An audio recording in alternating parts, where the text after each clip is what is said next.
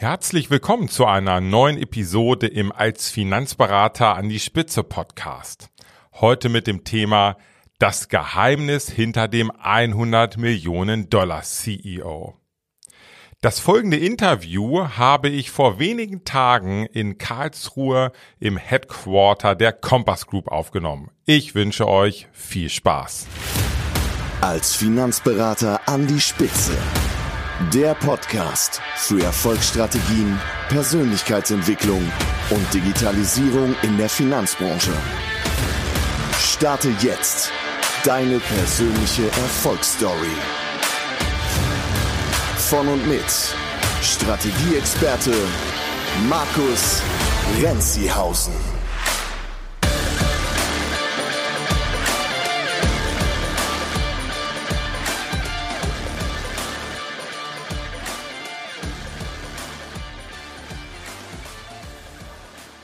Mir echt eine Ehre, heute hier mit dir zu sitzen. Ich weiß ja, du bist momentan super viel unterwegs.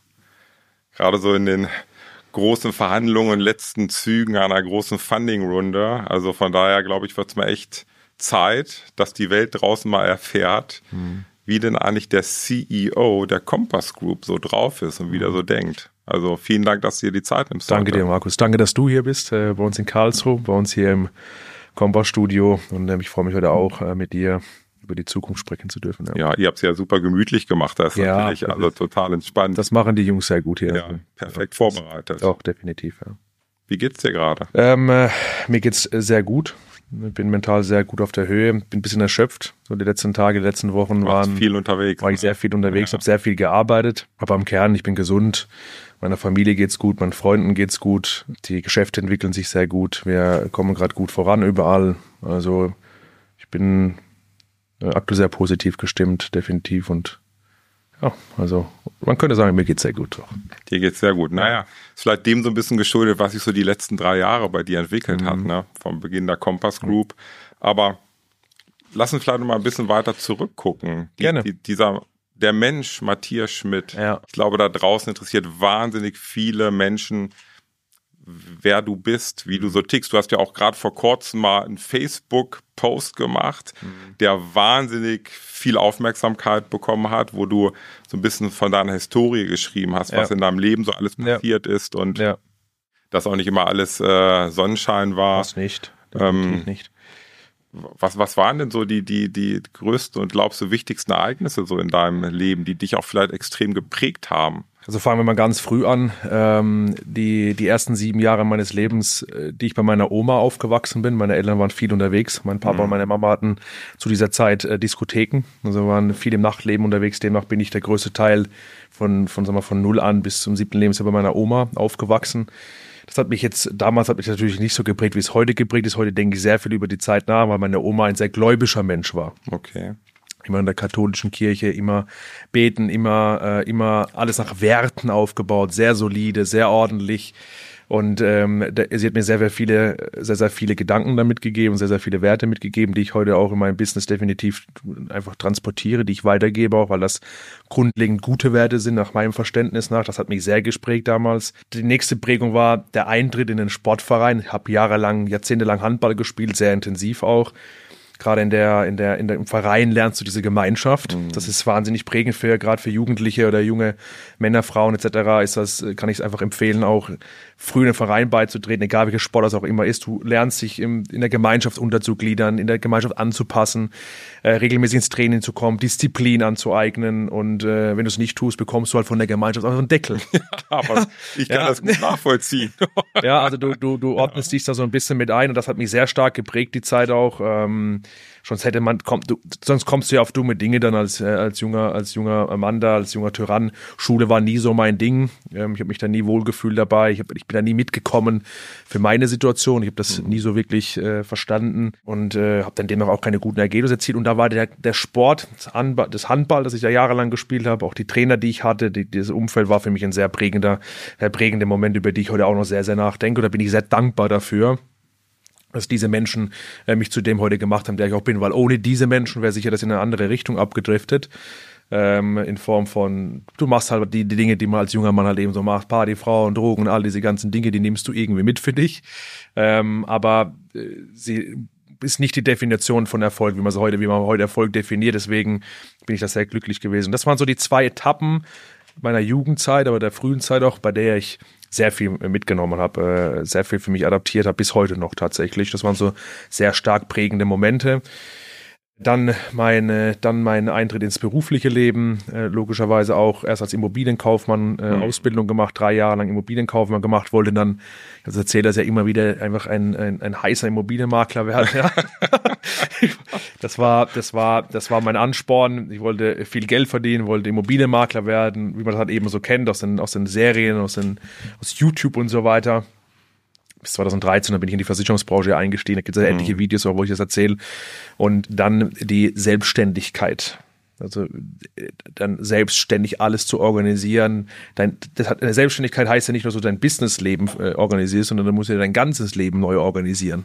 Also du dein Privatleben muss sich neu organisieren etc. Du hast eine ganz andere Zeitverteilung auch einfach und musst selber für dein Brot sorgen, musst dich selber versorgen, hast nicht mehr diese Chefsituation, äh, hast diese gedankliche Freiheit und das waren für mich so drei sehr wertvolle, prägende Momente, wo ich sehr viel für mich adaptiert bis dato heute noch. Ne? Also meine Selbstständigkeit, Unternehmertum prägt ja durchgehend. Das ja, ist ja absolut, ein, ja. ein Lifetime-Project. Das ist ja, ja. ein Lifetime-Play. Ja, du spielst jedes Level und jedes Level ist dann neu wieder und du musst wieder, manchmal musst du wiederholen, nochmal wiederholen, um das nächste Level zu erklimmen. Und wenn du das so rückblickend nimmst, waren das für mich in der, in der Vergangenheit die die Momente, die ähm, für mich sehr, sehr prägend waren. Hm. Ich kann das mit dem Sport sehr gut nachvollziehen. Bei mir war es nicht Handball, sondern aufgrund meiner Größe eher der Volleyballsport. Volleyball.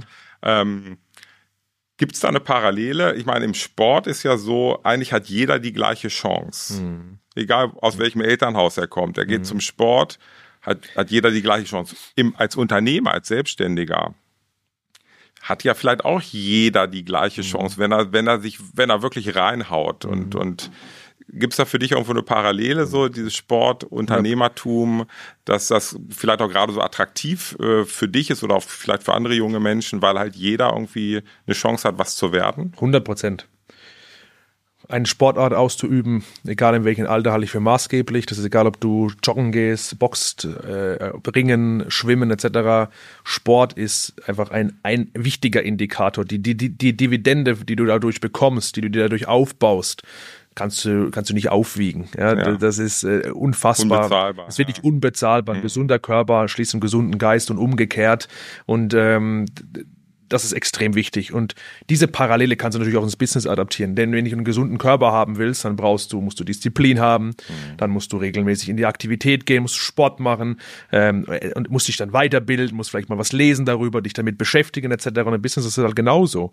Und ähm, ich habe mich ja schon immer gefragt, was ist denn der Unterschied zwischen einem zweiten äh, Liga, äh, Bundesligaspieler und Cristiano Ronaldo?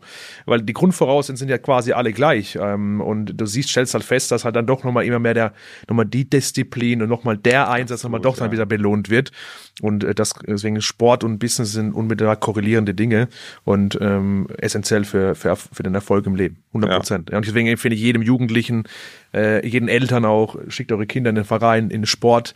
Das ist, das, das ist unfassbar. Also das ist unfassbar, was du da bekommst durch das Vereinsleben, aber auch du lernst deinen Körper selber kennen, du, du, du, du nimmst das alles wahr, das war dein Selbstbewusstsein ist auch ein ganz anderes mhm. auf einmal.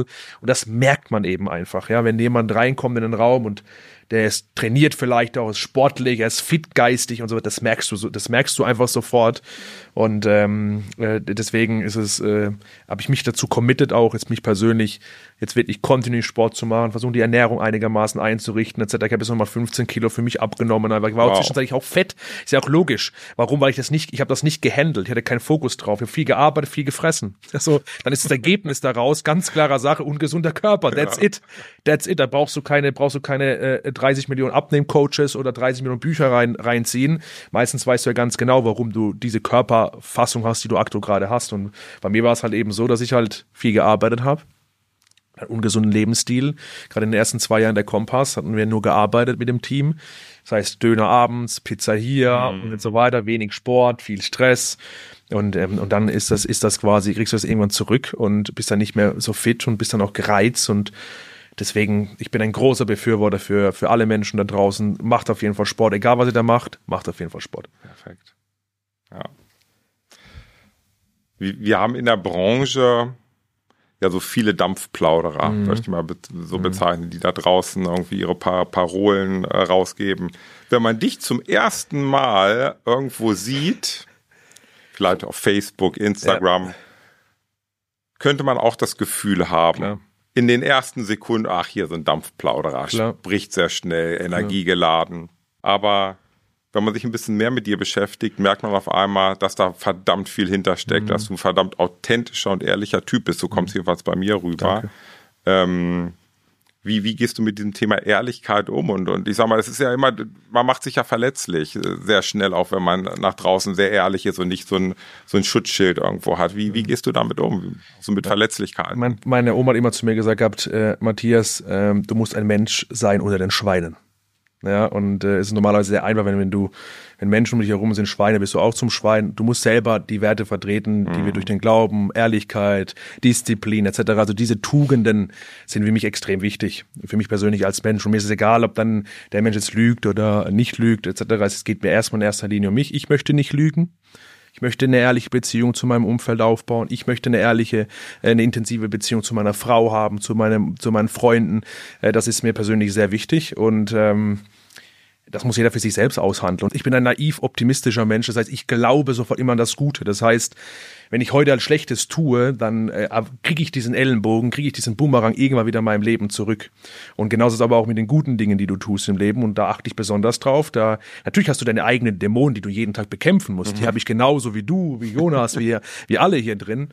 Aber ich glaube, ähm, wenn du was Gutes siehst, dann äh, kommt im Leben was Gutes zurück und das beginnt auch schon zu der Ehrlichkeit zu deinen Partnern, zu deinen Freunden, das beginnt bei der Zuverlässigkeit, das beginnt bei den, bei den, bei den, bei den Werten, die halt einfach extrem wichtig sind und ähm, das kommt dann im Leben wieder zurück und äh, daran arbeite ich sehr, sehr intensiv und achte besonders drauf. Und jeder, der es halt nicht tut, kann ich nicht ändern, Markus. Kann, kannst du nicht ändern, überhaupt nicht. Da muss jeder für sich selbst. Das muss selber für sich selbst wissen, klarkommen und im Endeffekt der selbst, ich habe früher dachte ich, es ist wichtig, dass andere Menschen vor dir Respekt haben. Viel, viel wichtiger ist, dass du selbst Respekt vor dir selbst hast. Ja. Ähm, weil das ist etwas, äh, was ich wieder als Erfolg definiere. Und wenn ich mich morgens im Spiegel angucke, dann äh, möchte ich Respekt vor mir selbst haben und ähm, ziehst du automatisch auch wieder einen ganz anderen Schlag an Menschen wieder an, die ähnliche Werte vertreten. Und ja, deswegen, du musst bei dir beginnen. Und ja. äh, nicht mit dem Finger auf die anderen. Ja, der so, der lügt und weiß Gott, das interessiert mich alles nicht. Wir, uns wird schon seit drei Jahren erzählt, Matthias und Kompass und weiß Gott nicht was alles. Ich höre das ja immer wieder, aber uns beschäftigt das nicht. Mich beschäftigt das ehrlich gesagt nicht. Wenn jemand zu mir kommt, wenn es du morgen kommen würdest, Matthias muss mit dir ein Gespräch führen, ich habe Feedback für dich oder Kritik, dann würde ich mich mit dir hinsetzen, würde das natürlich absorbieren. Aber was irgendwelche Leute da herplaudern ja, ähm, und wieder erzählen, interessiert mich. Geht das auch so, so Facebook-Kommentare, die teilweise mal drunter gepostet werden? Interessiert dich gar nicht? Geht das wirklich so komplett das, an dir vorbei? Oder, oder gibt's mal so 30 Sekunden, okay, mal kurz, äh, dass es dich auch mal trifft und dann ist aber auch wieder vorbei? Oder? Früher mehr denn jetzt also früher konnte ich damit auch schlecht umgehen, logischerweise, ja. wenn du das hörst, du bist halt der und du bist, weiß Gott nicht was, und Betrüger und Lügner und guck dir mal unsere Facebook-Kommentare teilweise an, Beschimpfungen und, und, und weiß Gott ja. nicht was da alles und ihr und, äh, und früher habe ich mich da, habe ich mich immer gefragt, so was passiert da? Ja gut, was, das sind ja aber Nichtwissende, die, ja? die, die, die, die vielleicht das Gefühl haben, so die ersten Sekunden den Matthias Schmidt gesehen zu haben, ach hier mhm. Dampfplauderer, mhm. ja. und sich gar nicht tief mit dir beschäftigt, so, mit halt der diese, Kompass beschäftigen. Ja. Das ist halt diese Oberflächlichkeit, ja, in der wir absolut, uns bewegen. Total halt, ja. Die Menschen, die ganze Gesellschaft ist mittlerweile so oberflächlich geworden ähm, und äh, hinterfragt vielleicht die Dinge nicht und guckt mal in die Tiefe vielleicht auch etwas rein bei Menschen etc. Ich habe aufgehört, andere Menschen da wegen ihrem Äußern oder das, was sie gerade sagen oder wegen einem Video etc. zu verurteilen und zu sagen, was ist das für einer und so. Und wenn man sich dann mit den Menschen beschäftigt, dann kommt wieder eine ganz andere Seite der Medaille auf einmal raus und deswegen freut mich das schon tangiert, Markus. Heute muss ich dir ganz ehrlich sagen, tangiert mich es nicht mehr. Also ich lese, ah, ich lese keine Facebook-Kommentare mehr, das schon mal das heißt, ich, ich, ich habe das einfach, ich, ich nehme das gar nicht mehr wahr. Ich klicke da vielleicht einmal drauf und gucke mir dann im Ad-Manager an, wie unsere Performance dann quasi ja. ist. Okay. Ähm, aber die Kommentare an sich, die da drin sind, Markus. So what? So what? Provozierst du gern? Ist es, ist es so, macht dir, macht dir das Spaß? Äh, ein Stück weit kann man dich vielleicht so als Provokateur sehen. Provozierst du gern oder ist es eher so, dass du damit vielleicht ja auch was bezwecken möchtest, dass die Menschen einfach äh, wie du es vorhin so schön gesagt hast, vielleicht auch auf sich, sich entwickeln und aufs nächste Level sich entwickeln können, um vielleicht auch sich ein bisschen selbst zu reflektieren, ein paar Dinge zu hinterfragen. Natürlich spreche ich bewusst manchmal Dinge an, die dann gleich wehtun oder die dann vielleicht für andere Menschen unkomfortabel sind. Äh, gar keine Frage. Das mache ich ja schon auch bewusst. ähm, bin ich jetzt ein Provokateur? Ich, ich mache das ja nicht äh, einfach nur, damit ich äh, Lust und Laune, sondern A, natürlich, dass wir Aufmerksamkeit bekommen ständig, dass sich Themen, Menschen vielleicht mit Themen beschäftigen, die sie so noch nie auf der Agenda hatten. Weil Wachstum entsteht doch außerhalb der Komfortzone. Auch ich muss mich mit diesen Themen auseinandersetzen ja. und auch die sind für mich un unkomfortabel. Und ähm, wenn ich mit einem Finanzberater und Versicherungsvermittler zusammenarbeite und meine Aufgabe ist es dann auch mal unkomfortable Dinge anzusprechen, die vielleicht dem anderen wirklich auch wehtun, aber es ist die einzige Möglichkeit, auch wirklich dann zu helfen. Also den heiligen Schein äh, über alles drüber zu werfen, äh, halte ich halt für gefährlich, weil das ist kein Wachstum und mhm. da entsteht kein Mehrwert und deswegen spreche ich schon mal auch öffentlich und auch mal gerne in der Presse oder mal auf Facebook oder auf Instagram mal Dinge an, die etwas wehtun, die unkomfortabel sind, vielleicht auch für die, für die Dinge. Der letzten Call hat mir, hat mir jemand gesagt, auch so auch mal unter der Gürtellinie auch mal. Ähm, aber immer so, trotz allem auf einer respektvollen Respektvoll, Ebene. Und ja. ich würde jetzt nie mehr jemand öffentlich da beleidigen oder beschimpfen etc. Das auf keinen Fall. Aber okay. wir wollen doch vorankommen und, und dann muss man auch manchmal über Dinge sprechen, auch in der Öffentlichkeit, die halt für manche Menschen halt äh, unkomfortabel sind. Mhm. Das äh, ist für uns beide so, ist für das Team so. Es ist nur so kommen wir auch wirklich voran, nur so können wir besser werden und äh, das ist, was ich anstrebe in diesem Leben. Ja, ja das ist schön. Lass uns mal so ein bisschen so einen Switch machen ähm, von dir nur ganz alleine persönlich ja. hin zu ein bisschen zur, zur Compass Group, was ja. da entstanden ist. Denn ja. du hast dich dann ja entschieden als Versicherungsmakler warst du eine kurze Zeit als Einzelkämpfer auch unterwegs, so bekannt als Matthias Schmidt BU. Ne? Und mittlerweile steht da ein Unternehmen mit über 60 Mitarbeitern. Mhm. Was ist passiert? Was ist jetzt, da passiert? Wenn ich, wenn, ich, wenn ich manchmal alleine bin, dann, dann könnte ich anfangen zu weinen. Ja, weil, weil das in drei Jahren ähm, so emotional auch gewachsen ist. Ja. Du beginnst am Anfang, bist da sehr alleine, also machst alleine dein Ding und auf einmal schließen sich immer mehr Menschen an, immer mehr Menschen kommen dazu. Ähm, und dann drei Jahre später hast du über 60 Leute und das ist ja quasi, das ist ja nur die Mitarbeiter, da kommen ja noch die ganzen äh, äh Vertriebspartner, Vertriebspartner mit dazu, ja. alles sonst noch drumherum, ja, ja. Äh, Kooperationspartner, also bist du irgendwo bei 200 Leuten und versorgst irgendwie 200 Familien auch, die hinten dranhängen und schaffst Arbeitsplätze das schafft schon bei mir auch eine, eine, große, große Dankbarkeit, wo ich einfach sage, ich bin sehr, sehr dankbar dafür, dass diese Menschen auf jeden Fall diese Reise mitgehen, diese Menschen dabei sind. Und manchmal muss ich das auch einfach mal realisieren, äh, weil das manchmal so schnell geht, Markus. Ähm, und ähm, die Zeit habe ich manchmal gar nicht, das zu reflektieren, zu realisieren. Und ähm, deswegen sage ich, wenn ich manchmal allein bin, kann ich immer weinen. Ich finde es aber nicht, weil ich jetzt traurig bin und äh, ich das irgendwie, sondern einfach, weil ich dankbar bin dafür, weil ich das schätze. Ich komme aus ganz einfachen Verhältnissen. Ähm, es, es waren drei Jahre, ja, lange Jahre aus meiner Selbstständigkeit, kannst du sechs, sieben Jahre draus machen. Waren lange Jahre, viele Höhen und Tiefen mhm. gehabt. Du hast viel mitgenommen. Ich habe sehr viel gearbeitet, ich habe sehr, sehr viel gearbeitet. Stand, wir arbeiten sehr viel mit dem, mit dem gesamten Team. Also unser Team arbeitet auf einem sehr, sehr hohen Level. Das ist egal, ob das äh, bei uns in der Eventabteilung ist, die gerade bei uns verschiedene Dinge organisieren. Ähm, ob das äh, bei uns in der Rocket Consulting ist, in der Elite Finanzberater ist, ob das bei der Kompass ist, in den einzelnen Standorten ist. Das, was da an Arbeitspensum geleistet wird, ist sehr, sehr hoch. Und äh, das, da bin ich sehr dankbar dafür, diese Menschen um mich herum zu haben, dieses Team dabei zu haben. Wie das passiert ist, kann ich dir so im Kern jetzt nicht genau beantworten, aber ich kann dir sagen, wir haben halt immer mit dem Management und dann auch, wo du dazu gestoßen bist, war uns immer wichtig, dass wir Wachstum produzieren und haben uns halt auf die Wachstumsthemen halt mhm. konzentriert und ähm, bis dato hat das halt immer geklappt, irgendwie. Ja. Vielleicht mal ganz spannend, wenn wir mal so ein bisschen zurückblicken ins Jahr 2000, mhm. Gründung. Mhm. Und jetzt ist heute 2023, also sind diese drei Jahre. Mhm. Ihr, ihr hattet ja wahrscheinlich nicht 2000 zur Gründung einen Fünfjahresplan und jetzt nach drei Jahren seid ihr genau da, was ihr geplant hattet, sondern hm, nee, das, das ist so ein, eine dynamische Entwicklung. Ne? Also ähm, du, du sprichst immer so schön von so einem Feedback-Loop. Ähm, das heißt, man geht raus irgendwo, man ja. gründet, guckt, was, was brauchen die Leute, wie, ne, wie, wie war das für dich, die, diese Entwicklungsschritte und diese Levels, die dann so nach und nach gekommen sind? Wie hast du das so empfunden? Also das, das erste Jahr, wir hatten einfach an, wir hatten, ich, ich glaube, ich hatte dann auch gleich mit Sandro und René und auch Dennis und die Leute, die von Beginnern mit dabei ja. waren, eine sehr einfache Partie auch. Das heißt, wir haben uns zusammengetan und gesagt, wir legen es los. Wir machen jetzt wir arbeiten jetzt. Und hatten dann klassisch angefangen, als Versicherungsmakler zu mhm. arbeiten und das quasi gemeinsam für uns zu organisieren und das war auch alles cool und ähm, dann kam ja Corona. Das, ist ja das, das ist ja das Witzigste überhaupt. Jetzt im Nachhinein, damals war das gar nicht so witzig. das glaube ich. Damals war das, war das gar nicht so witzig. Aber jetzt im Nachhinein war das, ist, das, ist das echt verrückt. Und dann war das wie so ein Katalysator auf einmal, weil dann immer mehr Finanzberater und Versicherungsmakler auf uns zukamen. Wir haben schon Werbeanzeigen probiert. Wir waren, ich war auf Instagram ja schon mit matthiasschmidt.bu, schon auch in einer gewissen ja. Reichweite auch und hatte damals dann schon irgendwann angefangen zu sagen, komm, äh, bindet euch bei uns an und wir arbeiten gemeinsam an etwas Großem und liefern dafür Services und Dienstleistungen. Die waren ja damals gar nicht vorhanden, Markus. Da war ja nichts da. Es war ja einfach nur die Idee, die wir damals verkauft hatten, die so wir damals produziert haben. Ja. war ja keine Struktur, keine Infrastruktur etc. Mhm und sind dann aber, das war vielleicht im Nachhinein auch der Erfolgsfaktor, äh, mit einer der Erfolg entscheidenden Erfolgsfaktoren, wir haben dann den Markt kennengelernt, besser wie unsere ganzen anderen Teilnehmer, die dann sonst im Markt rumschwirren. Das heißt, wir haben uns mit den Versicherungsmaklern, mit den Problemen äh, täglich beschäftigt und äh, haben sehr, sehr genau zugehört. Also ich rede auch sehr, sehr viel. Wir reden alle sehr viel, aber ja. ich höre auch sehr, sehr genau ja. zu.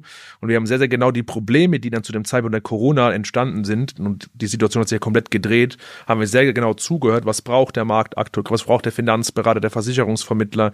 Wie sind die gerade aktuell gerade aufgestellt? Welche Probleme gibt es da? Und hatten dann auf der Basis hatten wir dann Product Market Fit gebaut. Das heißt, wir haben uns nicht irgendwie dann überlegt, ja, wir machen jetzt einfach irgendwie ein Produkt und schauen dann, wie der Markt reagiert, sondern wir haben mit dem Markt gemeinsam ein Produkt geschaffen. Das ist ein großer Unterschied.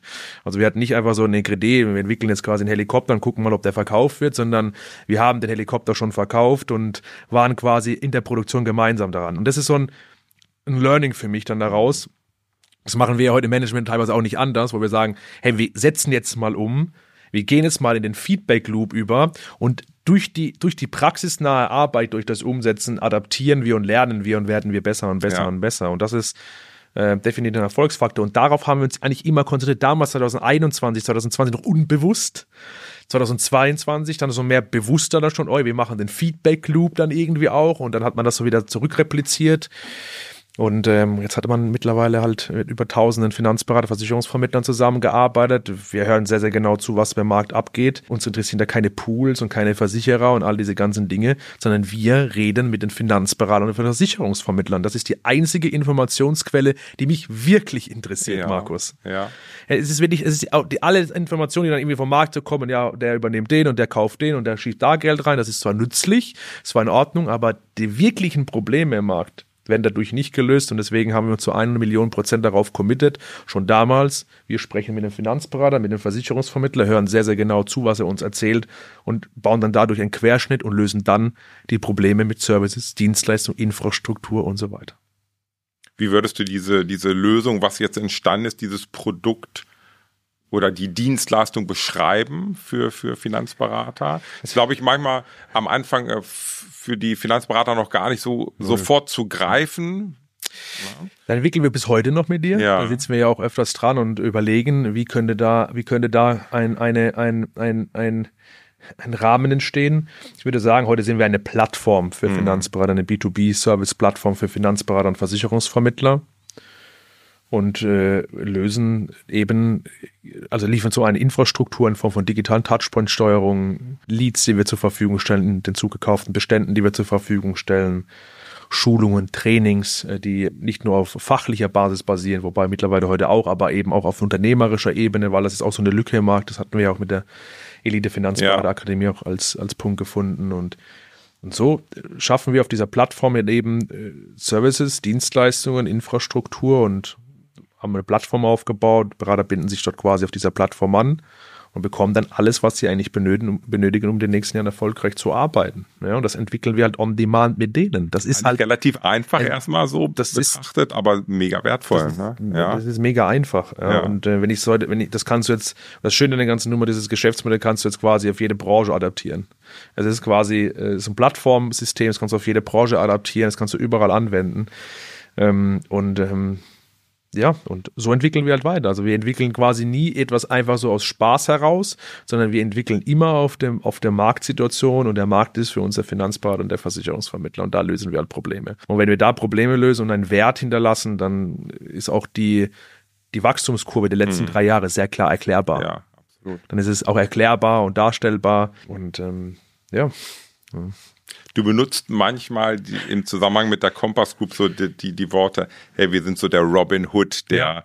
der Finanzbranche. Was, was verbindest du damit genau? Oder wo, wo siehst du da vielleicht auch so die Abgrenzung zu den anderen Marktteilnehmern, wie die Pools, die Vertriebe? Ja. Die, die Versicherungsgesellschaften. Ja, jeder kennt ja die Geschichte von Robin Hood und Robin Hood, der, der quasi dann auch äh, Menschen mobilisiert und zusammengebracht und wir machen das ähnlich. Also wir bringen ja auch den Finanzberater und den Versicherungsvermittler bei uns zusammen und, äh, ähm, und kämpfen dann Schlachten, machen wir es mal ganz plakativ. ja. ähm, und ein Pool, ein Pool, wenn du die größeren Pool nimmst und so weiter, liefert, liefert halt Infrastruktur, aber löst keine Daily Problems, mhm. macht keine Geschäftsentwicklung, Strategieentwicklung mit ähm, und all diese ganzen Dinge. Wir haben so einen leichten Unternehmensberater-Touch, haben wir bei uns ja auch mit drin. Und das, davon grenzen wir uns halt eben schon mal alleine ab, deswegen ab. Wir liefern Infrastruktur plus eben halt noch äh, Strategie, Beratung, Consulting und all diese ganzen Dinge, die eben vor Ort halt eben auch umgesetzt werden müssen. Ruf heute beim Pool an und frage ihn, ich habe ein Neukundenproblem, ich brauche eine Vertriebsstrategie. Dann wirst du beim Pool kein fähiges Know-how finden, die das quasi implementieren. Warum? Weil ein Pool eine ganz andere Aufgabe ja. hat. Solche Dinge machen wir eben ähm, und äh, natürlich auch eben in der Abgrenzung zu Strukturvertrieben. Da können wir uns gar nicht vergleichen, weil wir keine strukturähnlichen Formen haben. Also du hast eine Anbindung bei uns und dort drüber schieben wir dir so viel Mehrwert quasi rein und was du dann damit machst, ist dein Ding. Aber wir haben keine strukturvertriebsähnlichen Formen, sondern jeder kann sich bei uns anbinden und bekommt quasi in zwei unterschiedlichen Modellen, einmal im All-in-One-Paket und im Enterprise-Modell Dienstleistung und Service zur Verfügung gestellt. Und ähm, das ist so ein bisschen die Geschichte von Robin Hood. Also wir mobilisieren den Finanzberater, Versicherungsvermittler und mein Ziel, mein Traum ist immer, die wieder stark zu machen, wieder attraktiv zu machen, wieder im Markt relevant zu machen, in der deutschen Gesellschaft wieder stark zu machen, etc. Es hat Jahr, jahrzehntelang darunter gelitten, etc. Und es ist Zeit, und bei Kompass haben wir uns das auf die Agenda gesetzt, den Finanzbau und Versicherungsvermittlerbranche wieder stark zu machen. Wir sind das Gesicht der Branche. Das ist quasi, das ist quasi der Punkt. Wir sind das Face dieser ganzen Versicherungsbranche und Finanzdienstleistungsbranche und machen den Finanzberater und Versicherungsmarkt da stark. Und das ist ein großer Unterschied zu den aktuellen hm. Äh, Anbietern. Und jetzt kommt der nächste Clou. Es gibt sehr, sehr wenige bis gar keine Anbieter, die das ähnlich machen, wie wir es aktuell gerade tun. Gibt's nicht. Wenn jemand heute mir das, vielleicht gibt's ja jemand da draußen, der mir das zeigen kann, aber bis dato heute gibt's ein paar Nachahmer, die sind alle gescheitert, weil sie die Kalkulation nicht hinbekommen haben äh, weil wir nochmal ein Geheimnis hinten dran haben. Das ist unser geheimes Elixier. Ansonsten gibt es aktuell gerade niemand anderes. Und ähm, das, da sind wir reingewachsen, aber Markus, da sind wir reingewachsen okay. und Jetzt, jetzt sind mit Hilfe dieses geheimen Elixiers äh, ähm, ist ja so die Planung bis Ende des Jahres 150.000 Kunden auf dieser Plattform zu haben, einige hundert Finanzberater auf der Plattform ja, zu ja. haben und ähm, ja, nach drei Jahren, das ist jetzt ja immer noch der Anfang. Also ich würde ja fast noch sagen, äh, Start-up so. Ne? Ja. Ähm, Wäre mal interessant zu wissen, wo geht die Reise hin? Vielleicht auch in den nächsten Jahren für die Compass Group. Jetzt weiß ich, dass du jetzt ja gerade auch gestern erst wieder unterwegs warst, mhm. ähm, um mit potenziellen Investoren zu sprechen. Ja. Was sind so die nächsten Schritte für dich auch als CEO, mhm. um, um die Compass Group einfach steil nach oben zu bringen? Also wie du schon gerade angesprochen hattest, ähm, arbeite ich Background, arbeite ich im, sehr, sehr intensiv in äh, geheimer Mission, äh, könnte man da sagen. Aktuell gerade führen wir sehr, sehr intensive Gespräche mit VCs, mit Fonds, Private Equity Firmen etc. Ähm, und sprechen mit denen darüber, wie wir ähm, Geld bekommen können, um damit quasi die Infrastruktur der Compass Group weiter auszubauen. Ja, mhm. also ähm, wie wir weiter Bestände aufkaufen können, Makler aufkaufen können. Ähm, das ist ein riesengroßes Thema. Du hast, wir haben jetzt die letzten drei Jahre den größten Teil viel aus Cashflow finanziert, eben auch aus Banken finanziert. Und irgendwann mal stehst du halt vor der Herausforderung und sagst so, wo kriegst du das nächste Geld her, um jetzt einen nächsten, größeren Deal auch mal zu machen?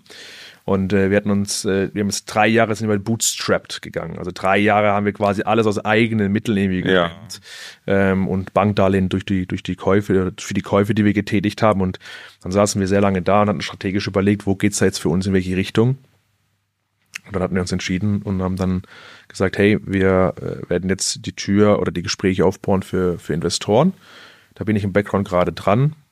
Und das soll uns mal die nächsten Jahre noch helfen, die Wachstumskurve, die wir jetzt skizziert haben, bis 2000, bis Ende 2026, Anfang 2027, wo wir sehr, sehr klare Ziele, sehr, sehr klare KPIs festgehalten haben, dass wir 500.000 Kunden bei uns auf der Plattform haben möchten. Und dafür benötigt es natürlich Geld, Personal, Infrastruktur und ähm, die Gespräche laufen bis dato sehr positiv und ähm, äh, man könnte sogar sagen, dass schon die erste Force quasi jetzt demnächst zeichnen werden. Ja, und äh, das sind keine kleinen Force, also wir können das offen sprechen, sind 50 Millionen Force, die quasi bereit sind jetzt schon, wo schon ein äh, Letter of Intent auch quasi dann äh, vorliegt, wo wir dann benutzen, um wirklich bei der Compass Group das Modell auch nochmal ein bisschen, weißt du, Markus, wir haben ja die letzten Jahre einfach gekauft, gemacht, getan, etc. Mhm.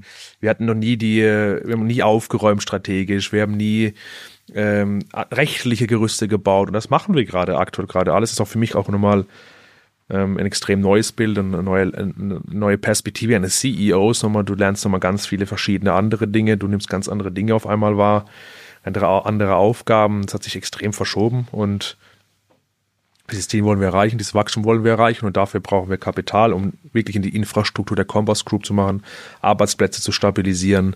Das ist ein riesiger Punkt. Ich meine, Wachstumsunternehmen kostet Geld. Kostet Das heißt, wir haben unser Geld, das was reinkam, haben wir ausgegeben und das geben wir für Wachstum weiterhin aus. Das heißt, ich möchte die Arbeitsplätze alle stabilisieren. Ich möchte neues Personal einstellen. Also neues Personal brauchen fähige Teams teilweise in, in verschiedenen Standorten, aber auch bei uns zentral neue Vorstandspositionen bei der Grafenberg AG, die wir aufbauen wollen bei der Vers Kompass wollen wir quasi im Management noch ein bisschen äh, ein paar Leute den zu ergänzen und das Ganze noch mal ein bisschen runder zu machen und äh, dann weiter im Markt anzugreifen, größere Übernahmen zu machen, um dann wirklich Ende 2026, Anfang 2027 500.000 Kunden bei uns auf der Plattform zu haben und dann nur für dich als Story, als Abrundung, äh, wärst du auf MLP-Größe beispielsweise ähm, und hättest dann, die haben es glaube ich 40 oder 50 Jahresfeier gehabt, ich weiß es gerade nicht mehr. Ähm, da haben sie dann das, ähm, hatten die dann ca. 500.000 Kunden, werden es dann in sieben Jahren gemacht. Und das zeigt einfach dann, wie man mit einem relativ langweiligen, hocheffizienten Geschäftsmodell in relativ kurzer Zeit, und sieben Jahre ist keine Zeit im Business, ähm, früher hast du, oder der deutsche Mittelstand in Jahrzehnten aufgebaut, mhm. was wir Chancen wir eigentlich aktuell gerade alle haben in dieser Zeit, in der wir aktuell gerade leben. Also mit Digitalisierung, künstlicher Intelligenz, du hast so viele Ressourcen wie noch nie auf dieser Welt, die dir zur Verfügung stehen, so viel Geld wie noch nie auf dieser Welt und sich dreht. Also es ist die beste Zeit, die beste Chancen jetzt für so viele junge Unternehmer, Selbstständige etc. oder Menschen, die jetzt gerade überlegen, sich selbstständig zu machen. Tu es, mach es. Es gibt keine bessere Zeit aktuell gerade denn je. Und äh, das sehe ich und da arbeiten wir darauf hin und das ist so ein bisschen das Ziel. Das war der erste Teil meines exklusiven Interviews mit Matthias Schmidt. Auch im zweiten Teil warten sehr, sehr inspirierende Themen auf dich. Also auf jeden Fall reinhören. Bis bald. Ciao.